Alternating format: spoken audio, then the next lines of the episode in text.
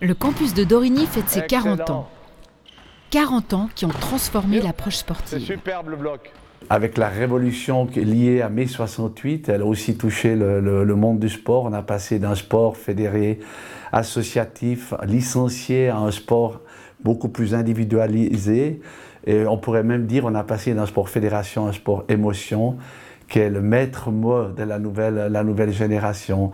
Euh, avant, le sport était très fusionnel, il est très, très lié à l'équipe, au collectif, à la faculté. C'était, je me rappelle incroyablement des, des, matchs Helvetia contre Belles Lettres, euh, Turquia contre euh, les Mexicains, etc. Donc, on était très accrochés à sa faculté, aussi aux sociétés d'étudiants, parce que les étudiants portaient couleur. Aujourd'hui, il y a une individualisation du sport plus marquée. Donc, on a un petit peu quitté ce, sport collectif pour aller vers un sport beaucoup plus individuel. Donc, immanquablement, il a fallu aussi répondre à cette demande, euh, parce qu'il y a beaucoup de sports, euh, euh, je dirais, individuels d'un nouveau programme sportif du centre sportif de Rugby.